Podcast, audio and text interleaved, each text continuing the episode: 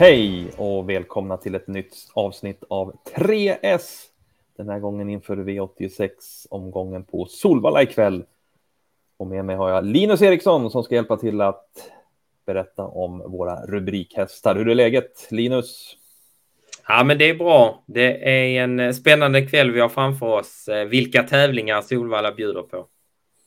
Det får man eh, verkligen säga. Det är ju många fina, bra och duktiga hästar som är med där. I bland annat eh, Pre-Red Express får vi se Francesco Zet.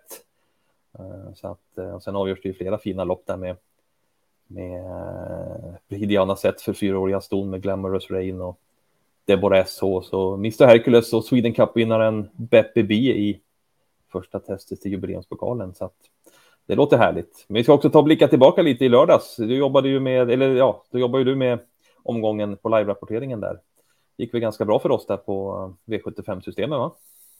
Ja, vi gjorde det bästa möjliga tänkte jag säga. Vi satte ju sju rätt på, på samtliga spelförslag.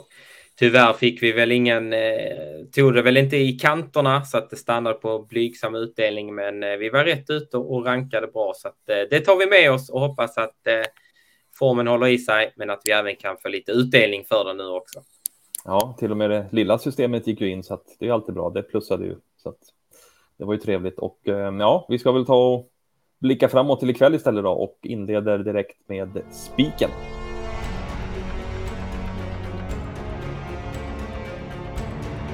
Ja, det är väl inga jättekonstigheter med eh, bästa spiken till ikväll, va? Nej, vi eh, i lördags gick vi på Don Fanucci set och, och det blev väl kanske lite hårdare än vad vi trodde, men det så. Det var nog ändå säkert och ikväll så ser det väl ut som att vi har en lika stark spik i en annan Daniel Redén-häst, nämligen fyra Francesco Zet i V86 4. Eh, jag tror de flesta som är travintresserade har bra koll på den här hästen. Han har ju gjort eh, nästan till rent hus i kullen än så länge. Vann ju kriteriet i fjol och eh, vann ju kungapokalen här eh, i senaste starten. Eh, ja, vunnit 10 av 12 starter. Eh, vid förlusterna har det nästan känts som att det, det, har mer varit en inställningsfråga eller en omogenhet. Eh, där han mest, eh, han var lite, var lite valpig under fjolåret. Eh, nu i år har han ju mognat som det ser ut och mer fokuserad på vad han ska göra och eh, han har som sagt inte lämnat någonting åt motståndarna att hämta. Så att eh, vi tror väl att eh, det är tidig spets här. Allt talar för det och är han sedan vid sunda vätskor så, så vinner han det här. Ja, han är ju stor favorit, men det är väl befogat. Då. Får jag fråga bara, finns det något som talar emot vinst för Francesco Zeta? På förhand är det väl egentligen inte det. Det är, det är klart att det är bra konkurrenter han möter. Det är ju några som har varit eh, med här i kulltoppen. Vi har ju sex Aquarius Face till exempel som imponerade i, eh, på Bjerke här senast under deras Oslo Grand Prix-dag.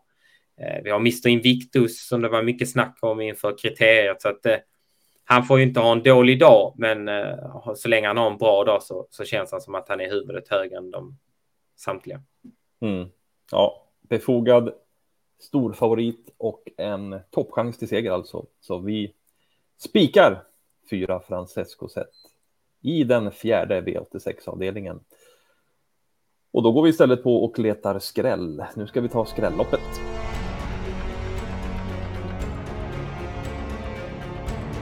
Då ska vi leta skräll och skrälloppet landar vi ikväll i V86 1.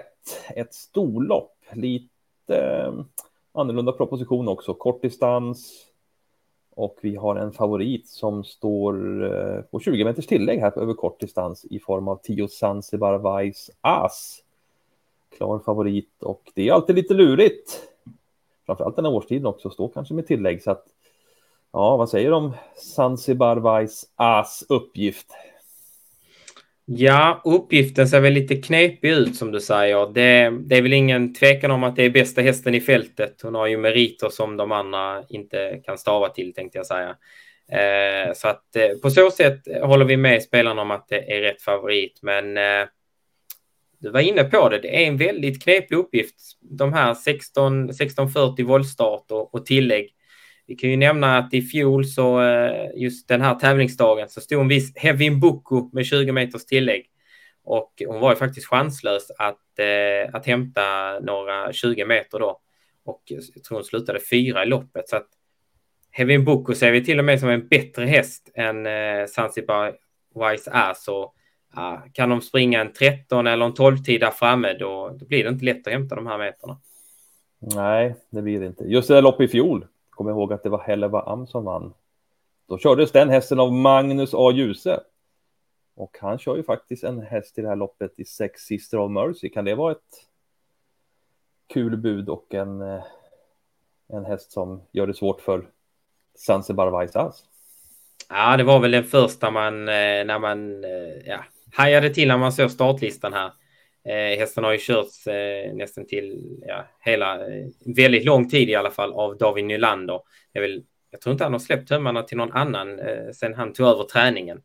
Och eh, det är ju jätteintressant med Magnus då uppe i sulkin. Hästen är väldigt startsnabb och spetsat från de flesta eh, spår, eh, framspår i voltstart. Kan inte se henne missa ledningen från spår 6 om Magnus bara prickar någorlunda. Och eh, hon har vunnit fyra av sju i ledningen. Hon har visat att hon kan springa en låg 13-tid över distansen och ja, är hon som hon kan vara på topp. Hon är lite ojämn ska sägas. Men är hon på topp då, då kanske de andra jagar förgäves. Oj, ja, men det är ju en, en härlig vinnare. Kanske en chansspik rent av, eller är det lite väl fräckt kanske? Man får väl se vad procenten landar på. Det, risken är väl att fler lär tänka som vi och att hon lär gå upp mm. i procent här. Men ja, vill man göra något kul av omgången kanske det är läge att ta ställning i första. Kan det bli så kanske att procenten, de här typ Sistro Mercy och Sanse Baraz, nu ligger det så, kommer det bli jämnas ut lite mer kanske, tror jag. Erfarenheten och känslan säger att så kanske blir fallet. Det, det, har vi sett förut på V86. Det kan eh, svänga rätt mycket från, eh, från att vi spelar in här på lunchtid tills att det är dags för spelstopp. Så kan det vara. Skrälloppet hur som helst har vi i V86 1. Och då är det dags för den här härliga rubriken som du verkligen älskar Linus, kaset.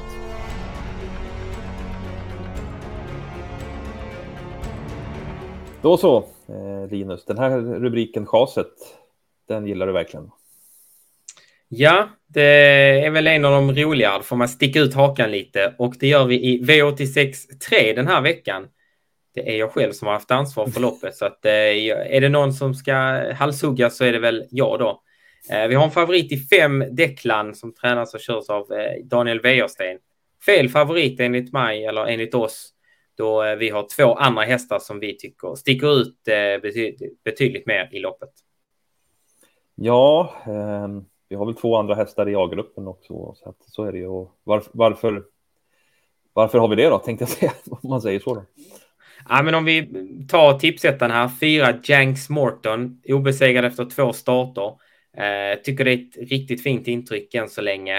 Eh, härlig, visat härlig fart, men även bra styrka. Verkar lätt lätthanterlig och fokuserad på det han ska göra. Nu är det debut bakom bilen, men eh, han ser ut att vara en sort som ska kunna öppna snabbt och jag tror väl att eh, utgångsscenariot är att han tar hand om ledningen och eh, är han då lika bra som han har varit tidigare eller till och med ännu bättre tror jag så att så kan han bli svår att plocka ner från spets. Han står ju ja. Stefan Melander som tränare och Eh, ja, två starter, två segrar i inledningen av karriären. Det hör väl inte till vanligheterna när det är Tarzans hästar, så han brukar ju smyga igång lite lätt. Så att, vad, vad, vad ska det här sluta? Ja, men det är ju det, med tanke på stammen så är det nog en eh, häst också som är lite över eh, det vanliga. Så att eh, ja, det här, han kommer att gå snabbt genom klasserna. Sen har vi mm. även 11 Decathlon. Så, Vad säger du om den stammen då? Ja, den är inte helt fel heller. Det är ju eh, brorsa till Calgary Games som eh, ja, han har väl eh, imponerat om man säger som så i sin karriär. Eh, Calgary Games eller Decathlon? ja, men eh, ja, framförallt Calgary Games, men De Decathlon har väl eh, gjort det bra också hittills. Han eh, galopperade visserligen i debuten, men det var många omstarter då och blev lite uppstressad av det. I övrigt har han gjort allting rätt och, och nu senast i comebacken så såg han ju helläcker ut när han eh, vann med hela upploppet tänkte jag säga i eh, på Lindesberg. Så att eh, det här är nog en häst jag tror Timo Nomos har lite derbyambitioner med och eh, att han ska vara mindre spelad än Declan, det, det tycker jag också är helt fel. Mm, spännande, så det kanske är ett bra lås det där på V86 om man vill ta, eh, spara lite, lite streck och kanske bara sträcka fyra James Morton och 11 Decathlon i den tredje avdelningen. Ja, sitter procenten som de gör just nu så tycker jag det är givet lås. Mm. Härligt. Ja, men då har vi gått igenom rubrikerna och det blev ju Eh, spik på V i V864 där på fyra Francesco Zet. Och så har vi skrällen. Eh, det är V86 1 som är skrälloppet där sex Sister och Mercy är den vi främst lyfter fram. Och så kasar vi fem Decathlon i den tredje avdelningen där vi istället främst tror på fyra Janks Morton, men även elva Decathlon platsar ju i A-gruppen.